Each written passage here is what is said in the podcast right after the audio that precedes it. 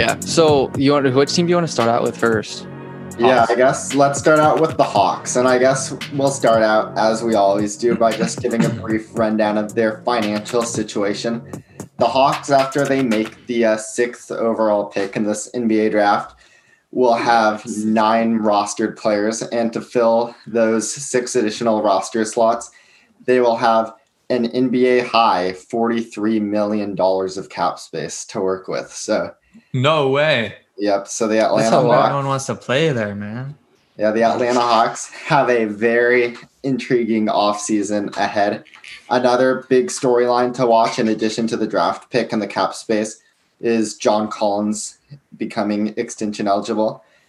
And um, a lot of pressure coming from Hawks management to compete this year. I do definitely think the Hawks are going to be in the mix for that um, that eighth seed in the East. So should be Yes, sir. interesting to see what direction they choose to take things these this off season. Yeah, Clint Capela, dude, he's a stud. John Collins is nice too, isn't he? Yeah, I think so. I'm gonna give something in the chat for that. Yes, sir. Jeff Teague, he's the wait. Did they resign him or something? No. Yeah. Is he What, why is he on there? What's going on? Well, that's, Clapping. He's just on there for his cap hold. He expired this off season. Oh, Okay. because didn't you say something about that, Shannon? Yeah. Where is he now? What? Where's Jeff now? He's a free agent, but Oh, he hasn't signed with anybody. no, nobody's signed with anybody yet because free agency hasn't started. when does it start? uh, they haven't decided yet. But usually, Come on, usually it's man. like a week after the draft. But I When's bet the it- draft? The draft is next Wednesday. So I Okay. so I bet free agency will start on I don't know, probably the twenty first or twenty second. Wait, are we talking like this Wednesday or like the Wednesday after? The Wednesday after this ah, Wednesday. Okay. Okay. Okay. The eighteenth. Yeah. So, why can't guys just do it whenever they want? You mean like signs? Yeah. Well Why does it have to be a specific time? Once you're, is that just like when they their contract or whatever allows for, it, or then like the team releases them officially? Yeah, well, yeah, their the contract doesn't expire until the season's over, and the 2019-2020 season still hasn't technically ended yet. So, free agency hasn't. What does that say? Who did you vote for, Channa? Joey Butter. All right. Yeah, All dude. right. Thank God. It's like his stress has been relieved. Like- dude, it was so crazy. So Mm, stressful. yeah. I love all the memes and stuff. Um, bro. It's lit. Did you see the Star Wars one I put on my story? yeah, That was funny. Did you see that one? Oh man, I think it was Bianca that sent it. It was like a TikTok about. It was like this weird guy that kind of looked like Trump, like walking down like the middle of a street or whatever. And like they're like, "This is what Trump's gonna look like walking home from the." I'm scared. What if, Oh, what no, if I'm he scared doesn't- too. What if he doesn't want to leave though? Oh, he doesn't, bro. It's I'm scared too, bro.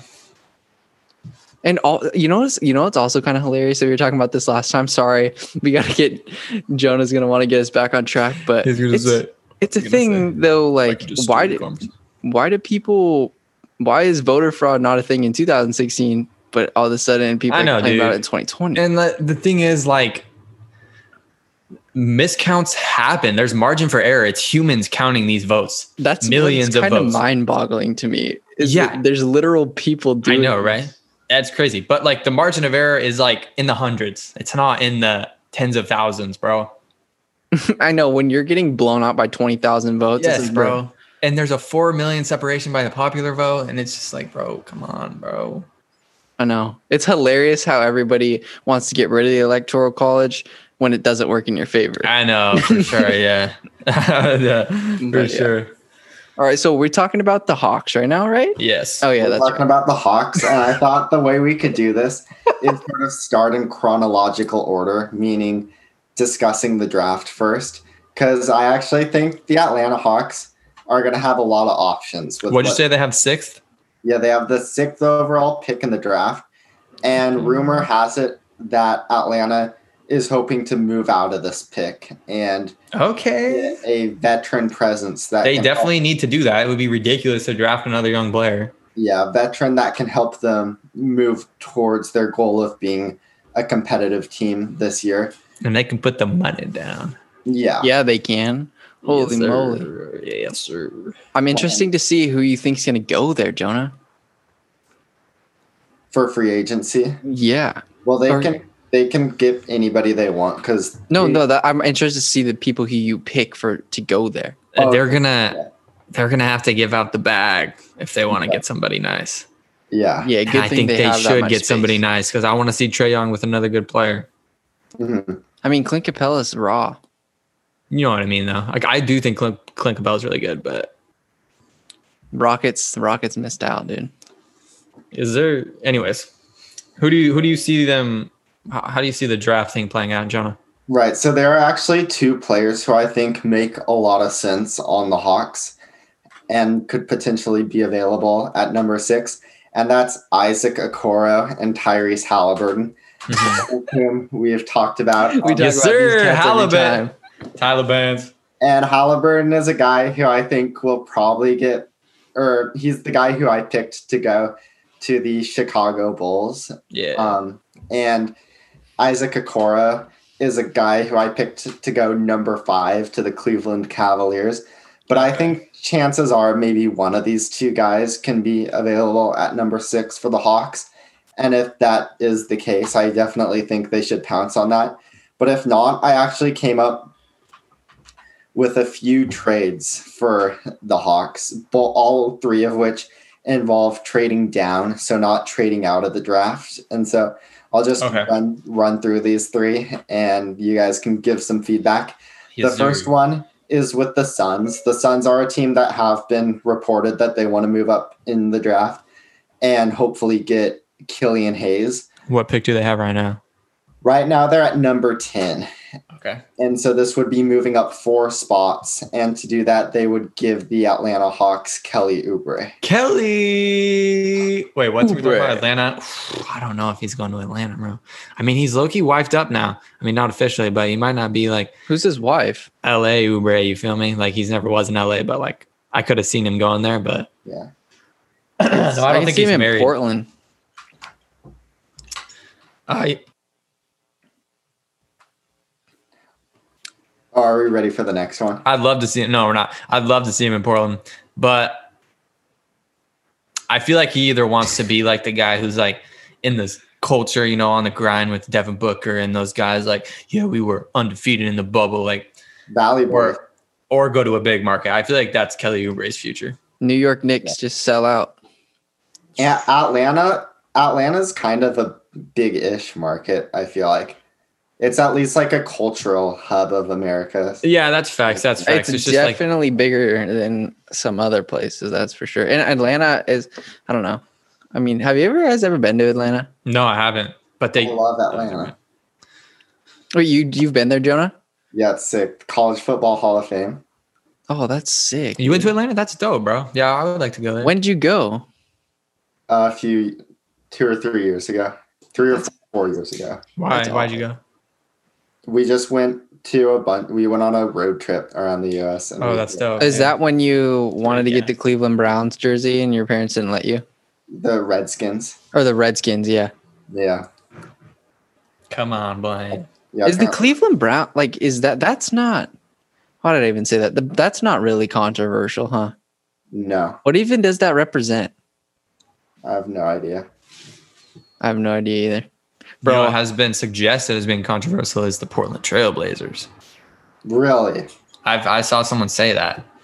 How? I don't remember how though, what like because Trailblazer that refers to doesn't that that refers to like the Oregon Trail, right? well yeah. I think so, oh. oh. yeah. Oregon Trail, yeah. oh yeah, yeah, it does. And because we kind of like kicked the Indians out. Oh right, right, right, right, right. Yeah, okay. I can kind of see that. That's a bit of a reach, though. But Yeah. Mhm. I don't see it. It's a lot different than like the Redskins and stuff. Yeah. Anyway, sure. the next idea I had involves a player named Onyeka Okongwu, who Oh, I that ac- guy. uh, what? I know who you're talking about. Yeah, USC. yeah, USC. So Onyeka is a guy who I actually would have loved, like loved, loved, loved for Atlanta had they not made the Capela trade and gotten their center that way. So at this point, I don't really think Onyeka Okongwu makes sense on the Hawks, but a team who has apparently really been coveting Onyeka is the Washington Wizards, who, who sit currently at the ninth pick. So if the Wizards were to move up three spots, I thought maybe they could give the Atlanta Hawks Troy Brown Jr., who would be a pretty good fit on this Atlanta team. Never heard of him. What's his name? Troy Brown Jr. Yeah, so in addition to the fantastic education Troy Brown got at the University of Oregon, I think, I think he could give some good like defense to this Hawks team who have like desperately needed defense the past couple of years. And he's like a sneaky on ball guy too. Like he's not the best shooter in the world, but he um he's sort of like DeAndre Bembry. He would play a similar role to the role DeAndre Bembry played this year on the Hawks, except I think he's a lot better than that. So I definitely think that's something the Hawks could look into. The last one is with the Pistons. And the Pistons, I don't think it's any secret they want either Killian Hayes or Tyrese Halliburton. And they currently have the seventh pick. So this would just be like a one pick um, transaction. Like they'd be moving up one pick and they could give the Hawks Svi Mikhailiuk. That's a mystery man to me. Svi Mackay. Oh, didn't we talk about him last time? Yeah, when we talked about the Pistons, I bet Yeah. we mentioned him. Svi is one of the better shooters in the NBA. Like he's no um, Duncan Robinson or JJ Redick, but he is a forty percent guy, and so the Hawks, who are probably aside from Trae Young, the worst three point shooting team in the league, I definitely think that Svi would make a lot of sense. Maybe you worry he overlaps a little bit with Kevin Huerter, but as like a second unit guy, and you're only moving down one pick, I think that could be worthwhile for Atlanta. So those were the three trades I could come up with for moving down. Moving out of the draft is a whole different proposition for me because sure there are definitely like players available who could help this Atlanta Hawks team, but it's one of those things where there aren't a whole lot of players who it's worth just straight giving up the number six pick for. And mm-hmm. most of those guys aren't available because they're like pretty good. So, um, and in addition to that, a lot of the players who you possibly could trade into the Hawks cap space are um, older guys, like some guys who I thought could be kind of cool fits were like maybe Gordon Hayward or Tobias Harris or maybe even DeMar DeRozan. But all those guys are pretty old, and I don't necessarily think it makes sense to mess up the Hawks timeline that much. Yeah. And spend your money Oh, on shit. someone that might not be there for a while. Yeah, they need someone who's going to be around. Yes, They're resign so Vince young. Carter, longevity. Uh, that's true. He'll probably be in the league like another what twenty years. Is Vince Carter retired now? Like, is was he? He's Yeah. done so now. Yeah. Yes. The one guy who I kind of thought of who falls into that sweet spot of being young, being worth trading the number six overall pick for. Cam and Reddish. Maybe Cam Reddish. No, that somebody who's not already on their team. And I was thinking if the Spurs were possibly willing to part ways with Derrick White. I think oh, dude, I can't stand that guy, dude. He looks like the baby Snapchat filter. Look him up, Calvin. You know who what he looks like? I think I do. Do are, are you picturing the baby Snapchat filter? Because then you do know what he looks like. Yeah. Anyways, he's pretty good though. He's pretty good. yeah, That'd be a I good fit. He'd be, a, he'd be a good fit on this Hawks team too. Um, He would. really add to their shooting. He could oh my god, he's so cute. he could be a good, he could be a good like POA defender next to Trae Young, which I think is something the Hawks have got to be looking at very closely. Um, so Yeah. I definitely think Derrick White checks a lot of boxes for um, what this Hawks team needs. He's a pretty good like um bucket getter too, right? Like ISO guy. He can be. Yeah, for sure. One of the things that like he hadn't really started shooting and or shooting at a great level until the end of this 2019-2020 season. So before that, like yeah, a lot of his role was like slashing. He's super athletic, so he's like a really good finisher at the rim. Yeah. And so yeah, Derrick White is definitely a guy who can come onto this Hawks team and like probably average like between 15 and 20 points per game and play Yeah, that's good facts. defense. So if, That'd be a good fit. yeah, I don't know if San Antonio wants to move on from Derrick White. I- Yeah. because especially after the performance he had in the bubble. But if they did, and, and if they were willing to take the number six pick, I would definitely think hard about that if I were Atlanta. Yep. I agree with that. What do you guys think of Cam Reddish? Uh, he kind of had a roller coaster of a season. He was awful in the first half, and then he was like a 40% three point shooter who was one of the better wing defenders in the league for the second half. So I Yeah. think, I think he has I think I think he's probably somewhere between those two versions of Cam Reddish, but I definitely think he's a valuable prospect. Yeah, I think he can be a good role player, three and D guy. He's athletic. Mhm. What? no, nothing. That whole sentence just sounded like a blur. Yeah, I did. I could hear that when it came out. it's kind of cool though. It's like he's smooth. I could be like a talk show guy. Cam Reddish man. Like ASMR. ASMR podcast. I think do they have those? I think Cam Reddish would make a good addition. Yes. Oh wait, But- no, he's already on the team. My bad. Yeah, yeah, he's already on. uh, When you said like trade, aw- like they wouldn't trade him away. That's why I said him is like a young guy that you would trade away maybe to get someone else, but you probably keep him. Yeah, I definitely think you keep Cam Reddish. He looks hella good, dude. Like that Duke team. Who knocked them out of the tourney? Wasn't it Michigan State? I have no idea, but yeah, dude. Who do you think? You think? Obviously, Zion's the better of the three that came out of Duke, but do you think that RJ Barrett's probably going to end up being the worst between him and Cam? Uh, possibly, but it's just hard to tell based off how bad the Knicks were last year. I don't think RJ was in a position to succeed, whereas I definitely think Cam had a much better um, situation where he could like showcase his skills. So I, I think RJ will end up being better than Cam. Personally. yeah, I think I think we can definitely make that case. So, do either of you guys have any last thoughts about the Hawks? I actually have something unrelated. Do you guys use the gallery view on here? Where you see everyone same size, same time? Yeah. Yeah. Yeah, dude, Well- it's my first time using it. It's lit. Well, yeah, I use that. Usually, I used to use that for every podcast, but now I just do the one where it rotates between whoever's making noise. Okay, so then- yeah. It's easier to make a thumbnail for BComp. And it also oh, kind so of your media manager? I didn't even realize. it honestly looks better.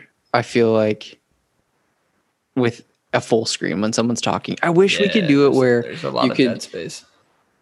I wish you could. Yeah, I know. I wish you could do it where, because obviously it's super hard, but how you could do like simultaneous cams. You know, on ESPN when they're doing one, you can see both people talking. Yeah. That'd be cool. It'd be But- clean, bro. Freaking fire right there. You just FaceTime and screen record it. I don't know how that would work though with the QuickTime and No, recording audio though. I Yeah, thought think that's how it would that. work before, but I don't think so. But yeah, the the Hawks were they. What was their record and can they make a run next year? Maybe They won like 20 games. Just Oh. kidding. I don't know, but maybe something yeah, like they that. were one of the worst teams in the league, but I definitely think they can make a run this year. And I'll actually use this as sort of a jumping off point into free agency, just looking at some of the Hawks' shortcomings and how they can address that in free agency. So they act they have some solid talent, like Trae Young. I think he's already one of That's the your better- boy. yeah, he's one of the better point guards in the NBA. But what really killed them He's one of the better point guards on the Hawks, I would say. Are you not a big? Are you not a big Trae Young guy? no, I'm a, I'm a Trae Young hater. I feel like you hate on a lot of guys that aren't on the Trailblazers. I tend to dislike players that aren't on the Trailblazers. That's how I feel about the f- NFL. Jonah's no trail- more. Jonah's there's no more Trailblazers unbiased. NFL team. What? There's no Trailblazers NFL team. But Yep. Sick. I'm just saying, Anyways. make a comparison between your love for the Blazers and my love for the 49ers. San Francisco 49er, baby. Colin Kaepernick getting it done this year. That's a Tim Yes, Tebow. sir. That's Tim Tebow. Yeah, Tim Tebow. I remember that when I was like seven. People used to do that. Touchdown, baby. I don't know why I just did that. It was more. It was more like a knee when you're sitting down. You just Oh, I feel that. yeah. Jonah. Okay. All right. Who are the free agent prospects Yeah, you know. for Did you, Atlanta? you know? You only said old guys that they would pick up. Who is on your list? Jonah, were you about to Right. skip that and just move straight? No, he literally just he literally just segued into it. We just interrupted him. Oh, Yeah, so for the Hawks, their biggest shortcoming last year, I actually thought, were the minutes where Trae Young was not on the floor. Because I want to say the Hawks had a top 15 offense with Trae Young. Like they, when he's on the floor, they play well, even though they had no shooting around him.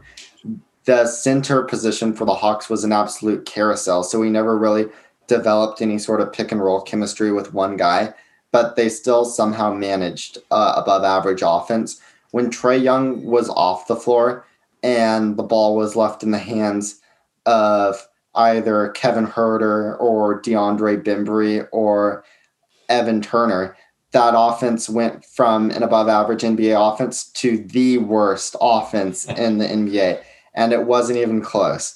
And they were able to address that need at the trade deadline by bringing in Jeff Teague, who sort of even though Jeff Teague is far from one of the NBA's better point guards, just having like a capable adult on the court who could run point kind of stopped the bleeding and brought the um, Hawks offense without Trae Young some um, sort of respectability. And so I definitely think backup point guard, whether that's retaining Jeff Teague or bringing in an outside hire, I think that's going to be something the Hawks have to put atop their priority list. Another big issue for the Hawks was just a lack of shooting. Like Trae Young, there's no reason why Trae Young shouldn't lead the NBA in assists next year. They just need to surround him with guys who can make open threes. Like I brought up earlier, take away Trae Young, and the Hawks are probably the worst three point shooting team in the NBA. That's partly in, due to DeAndre Hunter below average all season. Cam Reddish eventually brought his average up, but was an absolute tire fire to start. Let's go, tire fire. DeAndre Bembry could not hit anything. John Collins actually improved his three point shooting to, I want to say, around 37%, but he faced a 25 game suspension, which kept him out almost half the season. Why did he Um, get suspended? drugs? Oh man, what's they got drugs? my man Though? Is it locked up. Marijuana? No, it was like some performance enhancing. Oh, we got PEDs going on over here. Yes, sir. Okay, so no that's why he wonder the nice. three ball was going down. I Yeah, so- that, anyway, the Hawks were able to solve the uh, center position, which by which they did at the trade deadline by bringing in Clint Capela and Dewayne Dedmon and Skal Labissière. So, Skal Labissière. so they got that. They were able to solve the backup point guard for the time being by bringing in Jeff Teague, but they could. Which I say keep him. I say keep Jeff Teague. Yeah, I would probably have to agree with that. So that's I feel like he's a good enough.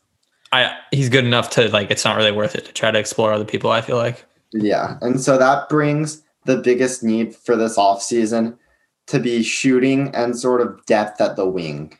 And so the number one guy who I had for this Hawks team, this might be a bit of an unpopular opinion because the Hawks have had one of the worst defenses in the league for the past few years. And this guy does not exactly have a reputation as a defensive stopper.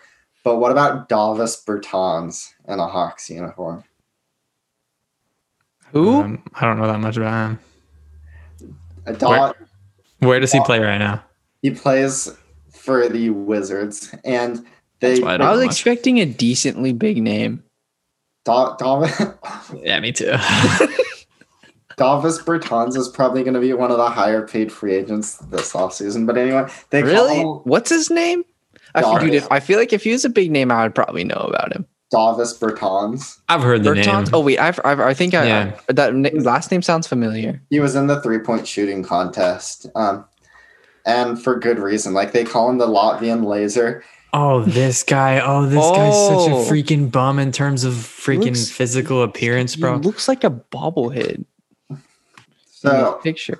42% three point per- percentage coming That's from scary. a guy who can play power forward or center pretty much unlimited range like he can back it up into like the 32 33 34 feet i definitely think that he could just add a whole new element to this atlanta hawks offense um yeah just the floor spacing shooting he provide like imagine that degree of floor spacing when you're running a Trae Young, a Clint Capela um pick and roll. I honestly That would be think add- dangerous.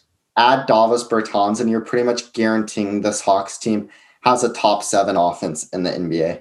In a in a similar vein, a guy who I actually think is better than Davis Bertans, but also a guy who I probably wouldn't pursue too hard just because of his age, kind of conflicting with the rest of this Hawks roster, is Danilo Gallinari. Uh-uh, he's off limits, baby. he's off limits. Have the Blazers already staked their claim on him? Yeah. Yeah. So any, anyway, I think for a lot of the reasons I mentioned with Bertans, Gallo could be a good fit with this Hawks team. Well, yeah, he'd be a great fit from a basketball perspective. Mhm. I think like he's much older than free agents I'd be looking at if I were them. I Dude, think, how old is he? Um, think he's what's- like 33 or 34. what's the He's 32. That's way older than I thought. I did not realize. Is the Hawks defense better with Trae Young on the court or without him? Oh, he is a defensive nightmare. Yeah, he's probably one of the worst defenders in the league. Hopefully he maybe he can pull a Steph Curry and kind of like just get like quick hands and like run fast. So like ball be a, And I Didn't Steph lead the league in steals one year? yeah. I think though this is kind of my sort of um under the radar like opinion going forward. I think that bad defenders are sort of going to become less like taboo and less frowned upon. And I think a lot of that is due to like the rise in the use of zone defense. So you saw like the Miami Heat play two pretty poor defenders at the same time in Duncan Robinson and Tyler Herro and they still had one of the best defenses in the NBA because they could just hide those two guys in the corner of the 2-3 zone where they're not asked to do that much. And and if they surrounded them with three really good defenders, like they wouldn't get burned. And then to a lesser extent, Stephen Curry, who you guys brought up, not the best defender, but since Golden State does so much switching, they can like do backdoor switches and scram switches and pretty much ensure that Stephen Curry's never or very rarely going to be guarding the ball handler. So I definitely think that, especially considering he's a point guard, having Trae Young be a bad defender isn't going to be um, an overwhelming handicap to the Atlanta Hawks. Yeah, I think it's manageable. And especially like you were saying in today's league. Yeah. It's not as big a deal as it would have been Hey Shannon. ago. Hey, Yeah. Shannon. Who has the only triple double without points? Draymond Green. Yeah, just shows you how bad he is, bro. Not, imagine being an NBA player and not being able to score 10 points. Yeah, could you imagine if you got a quadruple double? God, Yeah, who's the, who's the only NBA player with a five by five? Nurkic. Yes, sir. what's that mean? Well, it's really a double double five by five, right? Yeah, What does that mean? five or more in five categories. And he had double digits points and rebounds. Yeah. Hmm. All right. So I think the dream scenario for the Atlanta Hawks is a Hey. guy. That's impressive. Wait, he so he, that means he had five steals, five blocks, and then however many boards, and then Boards, points, and assists dang, from a center. when when before he got hurt? Yeah. Oh, dang, He's that's only played like five games, bro. Chill. Hmm? He's only played like five games since he got hurt. Chill. Mm. Anyways, what are you saying, John? Yeah, I was gonna say the free agent on the market that Atlanta would probably want to have the most is a guy who we're gonna talk about a lot when we get to the Pelicans, and a guy who's probably gonna be off limits because he's restricted, and that's Brandon Ingram. I just think Brandon Ingram would fit so nicely on this Hawks team, but there's no way the Pels let him go. So Nah, but that would be nasty though. yeah, so I think it's probably best to forget about him for Atlanta. Another guy He'd be a who's good fit on Atlanta because he already looks kind of like a rapper, you know. And Um, plus, the- uh, who could be harder to get, and this is because he has a player option worth about 16 million that I think most people assume he's going to opt into. But if he does hit the open market, Evan Fournier could be a guy the Hawks look at. yeah, that's facts. We talked about this man last time. No, Who do we talk about him for? Milwaukee? Did we talk about him for the Pistons? I think, think no. I was there. So maybe you didn't, but I think we talked about him for Milwaukee too. Oh yeah, as a trade candidate. Yeah, Yeah. yeah. So this would be, I guess, if he opts out opts out of that player option as sort of a guy the Hawks look at in free agency. I think he would solve a lot of their shooting problems, and he could be a secondary ball handler next to Trae Young. Yeah, for sure. The next guy I had on my list is somebody who I would not advise the Hawks to chase after, and that's just because I think they're going to have to overpay him to pry him away from the Denver Nuggets. That's Jerami Grant. Yeah, there's no way they get him. They'd have where's he going? I think he's going to go back to Denver. Yeah. But he's definitely a candidate to get overpaid based on um, people thinking he did really well in the playoffs, which he was pretty good in the playoffs. But I think he's going to end up making like probably between 15, 16, 17 million dollars. And I think that might be a bit of a reach for Jerami Grant. Remember I- when we remember when we paid Allen Crabbe eighteen million dollars? Yeah. Yep. That's a Didn't- sore subject. Didn't the Nets like make an offer sheet on him and then we bailed the Nets out by matching it? Maybe, yeah. And so, and then we eventually traded him to the Nets. Yeah. Circle. So anyway, those are kind of the big name free agents I had for the Hawks and the rest of these guys. I'll move through them a little bit more quickly. There are sort of guys who I think make sense in a backup role. The first one, like we talked about, Jeff Teague. He's has a lot of equity with the Hawks. He was there in their sort of glory days with Al Horford and Paul Millsap. Paul Millsap, yeah, Kyle Korver. Kyle Horford was awesome. That They had four all stars, bro. Yeah. And he's not the best like point guard in the league anymore. But I think as sort of like a backup caretaker point guard who's sort of a pass first guy, I think he could make sense to bring back. Yeah, Another-. Another guy like um, Jeff Teague, who I actually maybe like a little bit more just from a basketball standpoint, is Brad Wanamaker. Word. Yeah. The Celtics. good passer, good defense. I actually think, unlike Teague, Wanamaker might make a little bit more sense to play alongside Trae Young because we saw Brad Wanamaker true. play alongside Kemba Walker, and that worked out pretty well for the Celtics. So, Yeah, that's true. a guy I would take a look at. Another guy who could play next to Trae Young and sort of um, moved into a bit of a combo guard role this year as he revived his career in Orlando. Michael Carter Williams. Did he have a pretty good year this last year? Sweet. Yeah, yeah, the- Michael Carter Williams is in Orlando. I thought that was freaking. No, it is him. Never mind. Yeah, so Michael Carter Williams probably had his best season since he won Rookie of the Year. His defense, I thought, is So funny. that he won Rookie of the Year. Yeah, and then he was trash after that. Yeah, Wait, Yes, he was for- a, he was a orange, right? Syracuse. I don't know. You don't know Michael Carter. Williams. He was a Williams? yo mama. Wait, we at the end of this we have to sh- just absolutely shell Jonah with um trivia questions.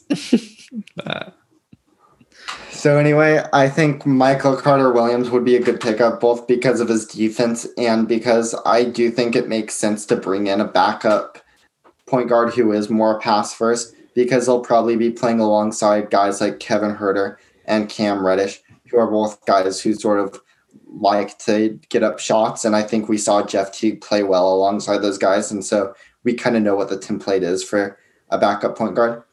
I think people who listen to this podcast regularly know who the next guy I'm going to say is because it's a guy who I think I've brought up for 90% of the teams we've previewed so far. Let me guess who it is.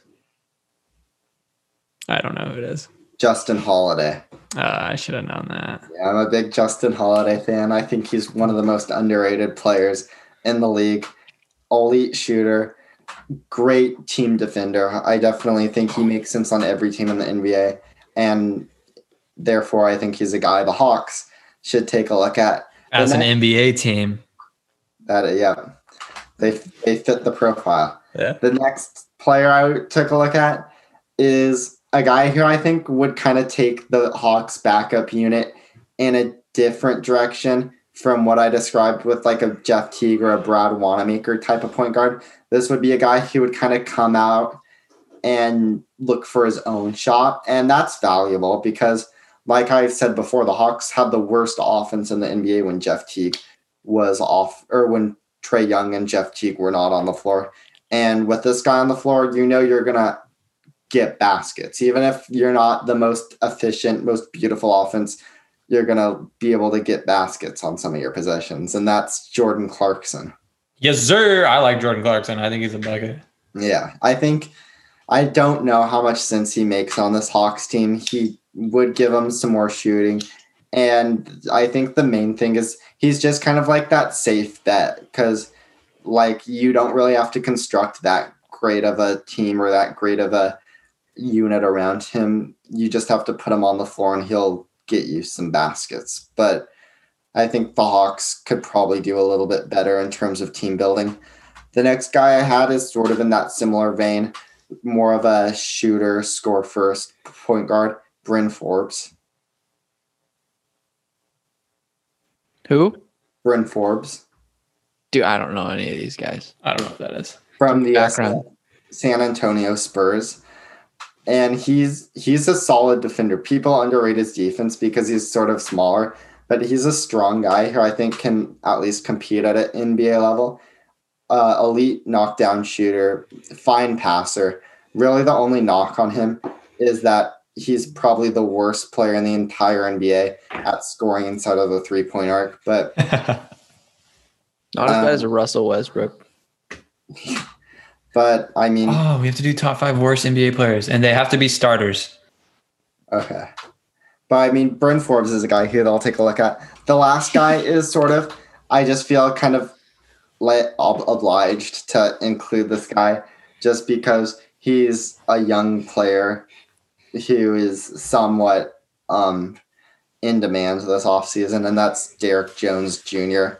I don't really think he makes sense on the Hawks, and No. I don't really think they should go after him. I just think the overlap with John Collins Yeah, it's yeah. but um yeah i just thought i'd bring them up any thoughts on any free agent targets How much did he Derrick Jones play? Not a lot. yeah especially not in the playoffs they didn't Yeah. really trust him in the playoffs in the regular season i bet he was getting um in the teens in terms of like minutes per game Mm. Yeah. Were you gonna say something, Shannon? On No. Shannon? On Shannon. Yeah. So the last point I wanted to hit on for the Atlanta Hawks is John Collins, who is extension eligible this season. John Collins has said on numerous occasions that he considers himself to be a max player. And so we're going to find out if the Atlanta front office agrees with him. I'm trying to see the stats. Hold up. He was actually one of three NBA players this year who averaged 20 points and 10 rebounds. It was him Okay, so yeah. And Jokic. And he did it on decent efficiency too. He's got good chemistry with Trae Young as sort of a lob threat. I think defense is where it really starts to fall apart for me. You went to Cardinal Newman? Dude. Oh, that's not the right one though. Yeah, he went to college at Wake Forest. Yeah. Okay, he's kind of got the stats, man. I don't know. Make cap on you. 20 points per game. And what do you what do you, you what do you want to do with this guy? So the thing We want to get him out the league. the thing that we usually talk about in terms of extending free agents is I think a useful way to look at it is their cap hold. And so basically what a cap hold is is how much money he will sort of take up on their sheets before they sign him in 2021. So for example, his cap hold is 12.4 million dollars and once they sign him say to a 20 million dollar deal that will eat up 8 million dollars of their cap space because 8 million dollars is the difference and the reason that that's important is because like say you went into the off season with a max slot and you signed John Collins to a 20 million dollar deal that takes 8 million dollars away from your cap room and maybe you don't have that max slot anymore. So that would be the reason to wait and not extend him is because you get a cap hold that's lower than what his extension price would be. However, we do talk about this with teams who are going to be over the cap anyway, that the opportunity cost of extending a guy is actually a lot lower because you're not going to have cap space anyway. So having the higher amount or the higher dollar value on your books doesn't really impact your flexibility or your options that much.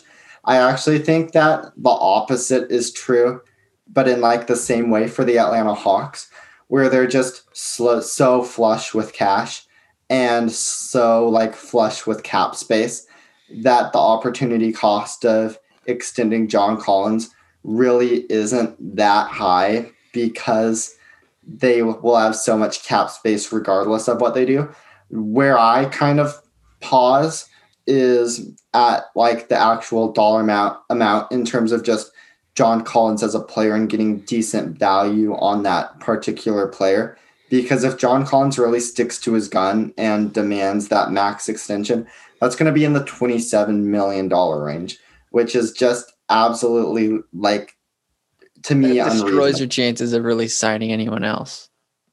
Well, for the Hawks, it doesn't really just because of Wait, how- did you say they have like they have 40 plus million, huh? Yeah, well, I guess not. that's this year. And if we're talking about cap space as it relates to John Collins' extension, we're more thinking about their room in 2021, Hmm. which Trae Young's next contract hasn't kicked in. So 2021 will be a presumably will be a um, year where they again have um, a lot of money. I just think I could not justify giving Collins a max extension like 27 mil. That's way too much. I would give him probably between 15 and 19 mil a year. And even that, I'd be scared because Here's the thing, bro. He's he was using freaking drugs. He only played like 40 games. His stats were nice, but he was using performance enhancers and he only played 40 games. well, the extension actually came at the beginning of the season, so he was clean for the 40 games he did play. So Oh, that changes anything. Wait, so he got popped before and then he came back and was strong. Yeah, I think he probably played like three or four games, got suspended, and then came back. oh, they Why caught him, bro. that? Come on, bro. They hit him with the test. You, he should have What dialed are it you back a little bit. You feel me? Who's his I- doctor? Like, or is he taking this stuff under the table? I But doubt he's got, got a doctor hooking him up, bro. What? There's no way he's got a doctor hooking him up. I mean, I I think so, probably. For real, bro? He's just like, yeah, bro. I got mean- you. When, well, because you know how they do the little dosing and stuff, and if they do it the right way, and if they sweat it out enough, or if they like, you know what I'm talking about, Jonah? No, I've never done drugs before, so I, No, but you know what I'm saying. They have like a whole process to it. So isn't that kind of sketchy though? Like doctors are doing that? Maybe. I mean, it's there's no point now. Testing's too crazy. Yeah, bro. Danny Green gets a putback deck and gets drug tested, bro. Is is marijuana legal in the NBA? uh, it is now. But that's one of the big things that's going to be renegotiated when they do the next CBA. Yeah, that that just needs to be destroyed. Like it's it's useless. There's no point of making. Yeah, bro. Everybody. I I actually think that's a big thing for me is I think they should make it allowed for NBA players. I think it'll increase like the quality of basketball if players are Dude, allowed. if they can just freaking blaze out, bro. They have my man Dion Waiters locked up for way too long, bro. well, mainly because I think like isn't marijuana supposed to help with like pain and stuff like that? Oh, that's facts, bro. In recovery. and recovery. So I They def- won't even know they're injured. Well, wasn't Dion Waiters? Dion Waiters was like eating edibles on the plane or something like that, right? Yeah. And then he got freaking suspended. Yeah. so lame. And the That's UFC some fighters, they cheese, get the, their they get their shit rocked and they they get popped if they can't smoke weed is so dumb. yeah. So anyway, the John Collins thing, I would I would sign him for an extension if it was good team value. So that would be like between 15 and 18 Yeah, mil a year. I can't do the max for him, bro. Yeah, if John Collins isn't willing to come off his ledge at all, I would just wait it out and see how he fits with the rest of my team, see how he fits with Clint Capela, and then make a informed decision in free agency where you still have team control on him. So it's not like it's not that big of a deal to wait. So Yeah.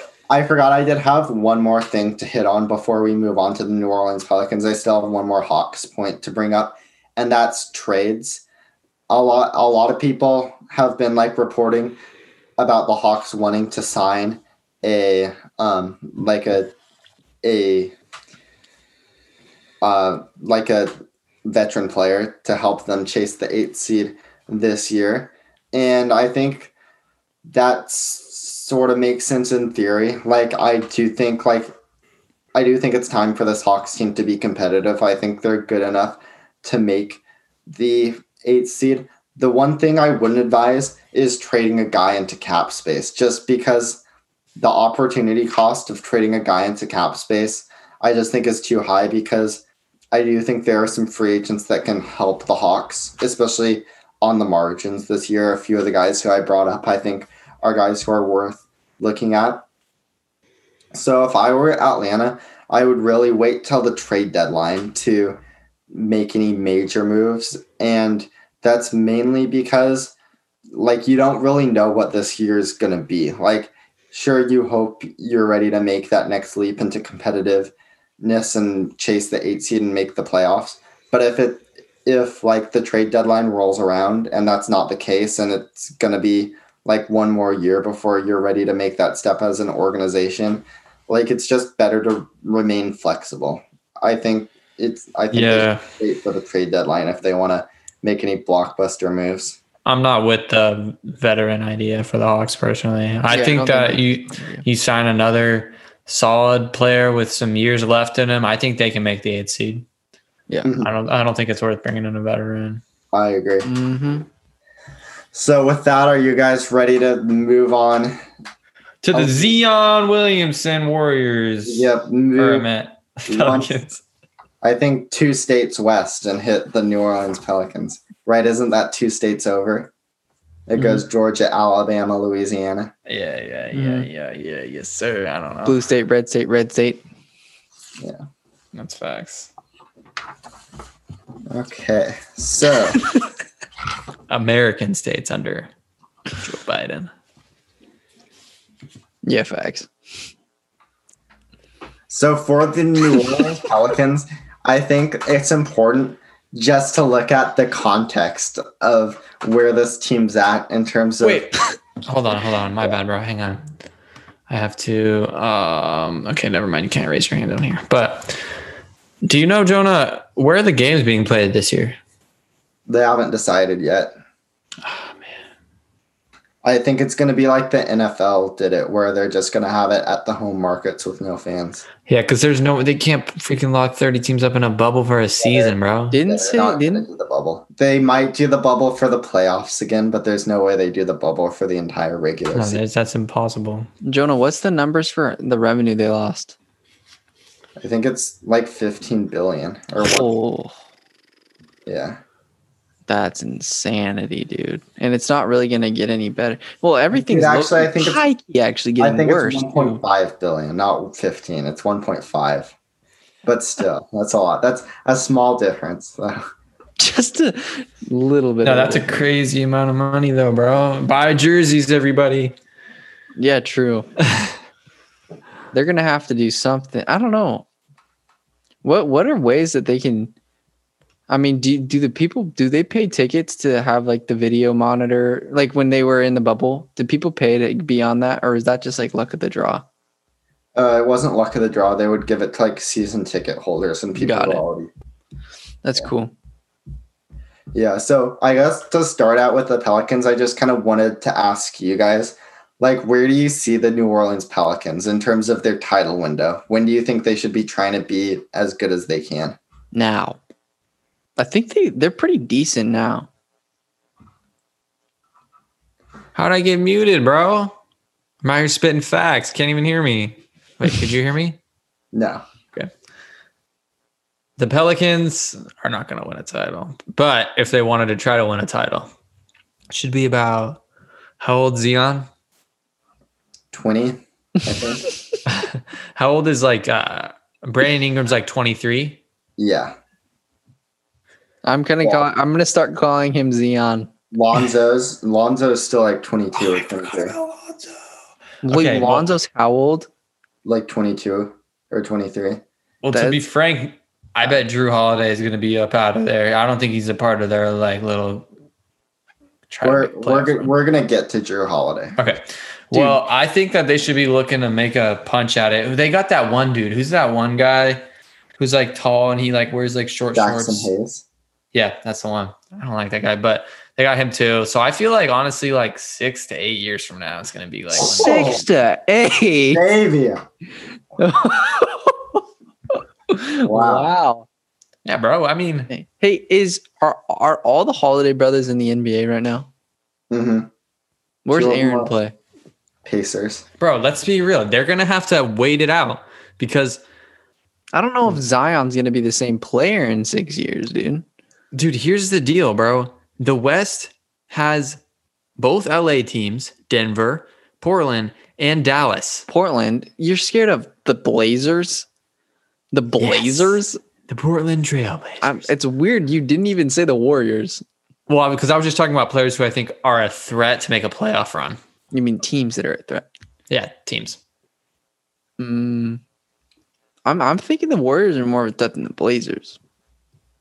In the Anyways. West, They're gonna have to wait it out. They're gonna have to get through the freaking Luka dynasty. Like they're gonna have. to You're looking at me like I'm capping, bro. No, bro, I'm spitting facts. the Luka dynasty. yes, bro. Me and me and Jonah were talking about this. They're gonna sign Rudy Gobert, Yeah. and the then Mavericks are gonna the Mavericks are, are gonna be a dynasty. Yeah, they're gonna win a chip, no doubt about it. And the problem is, there's not really room for New Orleans.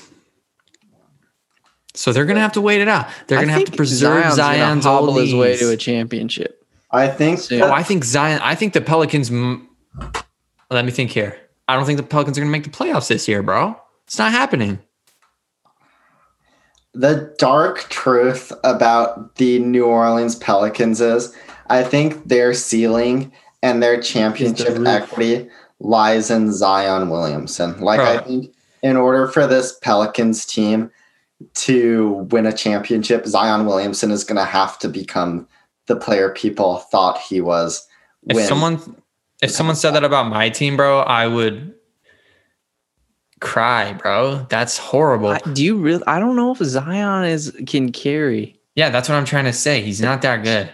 No, he definitely is really good. But he's not that good, bro. He's not LeBron. He's not LeBron good. People try to say he's the next LeBron. He's not LeBron. I mean, he also is our age, so I mean, and just- LeBron, LeBron was way better than Zion is at this age.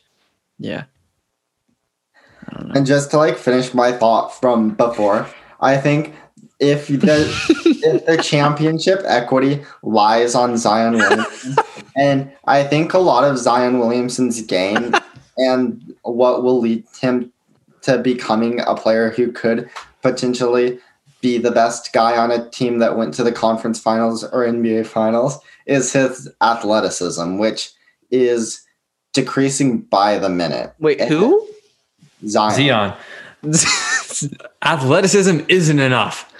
and he can't stay healthy. Okay, yeah, change my mind. He can't He has to on change his whole entire like biomechanical functions in order to.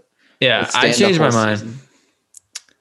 If they wanted to try to be good, they need to make some changes and add some older good players and make it happen in like three to four years from now.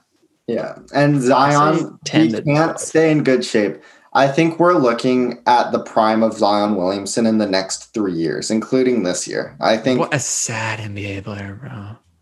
Well, and I think I think his I think he's going to be very good for the next like up to five years. I just think Zion is a star that's going to burn like hot and fast, and I think the Pelicans have to like be prepared to capitalize on that, and I think they are. I think obviously when they hired Jeff Van Gundy, that's sort of like a signal that they want to compete right away. You don't really hire Jeff Van Gundy if you're planning on tanking or you're planning on rebuilding, or not Jeff Van Gundy, Stan Van Gundy. Sorry, you don't hire Stan Van Gundy. Isn't Jeff the announcer?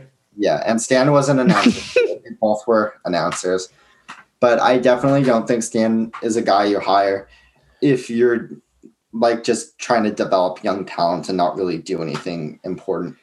Yeah, I agree. Are they related? The Pelicans are making the playoffs this year, guys. Jordan, are they related? The Van Gundy brothers. Yeah. Yep. So okay. Well, you could have just said yes. So saying the Van Gundy brothers. Get sauced. Let's go, Jonah. Let's go. That's a W for you, bro. yeah, so the Pelicans roasted. anyway have a f- few interesting decisions that they're facing this offseason. The first is the reporting that they're listening to offers on Jrue Holiday. And apparently They should be. over 10 NBA teams have already contacted the Pels with interest. They should Uh, be. Jrue Holiday is shaping up to be one of the hottest commodities on the trade market. And he should be. Who's number Juan on like the list of maybe getting him? And what would they get him for? So there are at the moment, I think six teams that have been more, or seven teams. There are seven teams that have been more heavily reported than others to get him. Yeah, Colin. I just looked it up. They something Jrue Holiday to Phoenix for Devin Booker. Yeah, there's no way. That's such bad cap, bro. Yeah, where was that? That must have been Bleacher Report, huh? I don't know what it was. It was just one of Bleacher the things. report. Shoddy. Dude, yeah, that yeah, that would they on never some happen. BS, That'd be the stupidest thing ever, actually. Is Bleacher report on some BS? Yeah, I think Bleacher it's called oh, what is it? I didn't know. Pelican Pelican debrief. oh, So you know what you need to definitely be looking for? Okay, so what you need to be looking for is if you can find a way Wait, is oh sorry. to see what posts like players like Brandon Ingram, Zion Williamson, Zion. Lonzo, see what kind of posts they're liking and like trade suggestions they're liking. That'll give you a good idea of what's actually likely. Callan is Pelican debrief part of Fansided. Those guys are hacks. But anyway, the main teams who I kind of came up with for What does that Holiday- mean? What? Are uh, they just do for clickbait? Yeah, they're amateurs, but Dude, we should do clickbait stuff. no, we're way above that. But oh, okay, I see. there are a few fits teams who have kind of stuck out as like teams who have been rumored even more to get Jrue Holiday, and that's I think the Heat, Nets, the Nuggets, Warriors, Lakers, Clippers, and the Knicks. I don't want to sound like an idiot here, but like, do the can the Warriors like afford to sign him?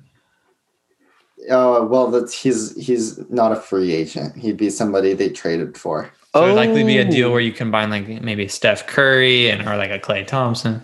Yeah, Who would they give up? Like Andrew? Well, actually, I just yeah told you. Wiggins. I would. That's where I think it kind. That's where I think it falls apart for the Warriors. Is I don't really think the Pels are going to want to have anything to do with Andrew Wiggins Why?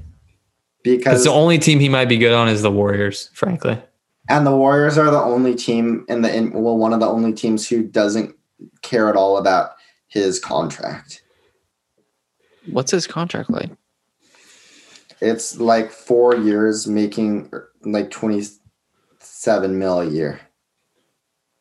Let, let me look it up. But it's it's That's a so much money. yeah. But that's what I'm saying though. When you're trading someone, you take on that person's contract. So like still, Yeah. you know. But I mean, Holiday's uh, contract is it not that big? No, his he's making 25 mil a year and he's expiring. I just don't think I just don't think from the uh from the Pels standpoint, I don't think the Pels do this. I don't think they want to con- uh, commit themselves to like 3 years of Andrew Wiggins at 30 mil a year. I just especially when they're a team who could potentially be attractive in 2021 to free agents, I don't really think they want to tie up cap space with Wiggins even if it means getting two really good picks. Who do the Pels even want for that though? So we'll get we'll get to their team needs when we talk about, Yeah, just slow agent. down. but I definitely think the number one um, need has to be a front court partner for Zion Williamson because I think Zion presents a very specific set of challenges when you're building a team around him because of his limited um, skill set on both offense and defense.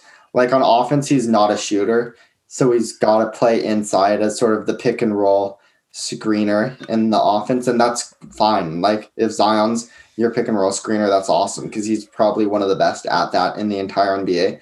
But that means you have to have a center alongside him who can shoot, and he's a, was a terrible rim protector when New Orleans put him at center. So he has to play power forward on defense. So you need a center who can block shots and be a good paint presence on defense, but also space the floor and hit threes on offense. And that's like a very specific skill set. And that's got to be the number one thing the Pelicans are looking for right now. So just somebody to Facts. complement Zion or Zion. Exactly. However you want to say it, man. Is that just how it rolls off the tongue for you? Or you say it on purpose. I say it like that because freaking FlightReacts says that. Who's that? You don't know who FlightReacts is, do you, Jonah? Uh, he's a YouTuber, Yeah. but I, I've never watched his stuff. Is he good? He's just he just BS's and Yeah. people just get triggered. It's funny though. So out of those seven teams I brought up for the Pelicans, I think three of them have a realistic shot. The- Okay, you said hold on. You said Denver, both LA teams, Miami, Brooklyn, and then like the Warriors and someone else, right? Yeah, and the The Suns. Don't say the Warriors Knicks. like that. And like the Warriors. Well, no, because he's not gonna go there, bro. I'm just But the- kidding. just like put some respect on their name, dude. The three teams where I think we could see Jrue Holiday end up, besides New Orleans, is Miami, Brooklyn, and Denver. Miami. Dude, Okay, wait, if wait, wait. Miami got him. What would they give up? So Wait. Miami would have to give up Kelly Olynyk, Andre Iguodala, and Tyler Herro most likely. That's a good deal. Ah. Mm, but Tyler Herro, that's a sting. Tyler Herro, bro. He's the culture. He's But I Miami could kind of see culture. him as a Pelican though. Miami Vice. No, dude. Tyler Herro is Miami, bro. Anyways, Tyler Herro. so are we talking like? Are most teams you think running Jrue at the two, or he's, he's Uh, like a combo guard? So you yeah, think it just I- depends on the team? Yeah, but I definitely would feel most comfortable with Jrue at the two. Dude, I think he could be nasty in Brooklyn. Brooklyn, yeah, that's that's kind of what I thought too. I I think Kyrie. I Jrue could see it. I think that automatically and like puts you that top tier title contention. Oh, so the Oh, offer I came up with would be Caris LeVert and Taurean Prince, and I actually think Caris LeVert is a guy who the Pelicans would love. I to. I really think that's like a win him. for both teams, bro. Caris is a stud, dude. But I actually upped the ante on this one a little bit and came up with a three team trade that I think makes a lot of sense for all three teams. So it's that Pelicans Nets trade, and you add in the Bulls as a third team. And so- Zach. no, no Zach in this one. But um, what the Pelicans are getting is Jarrett Allen, Garrett Temple, Caris LeVert. The Nets are getting Thaddeus Young and Jrue Holiday. And the Bulls are getting Taurean Prince. Yeah, bro, that's freaking wins all around. Yeah, is 'cause, Taurean Prince good? uh, Solid. he's better than Kris Dunn and Chandler Hutchison, who Yeah. were the players who started at small forward for most of the year for the Bulls. Dude, I low key want to see Brooklyn go all the way. I don't know why.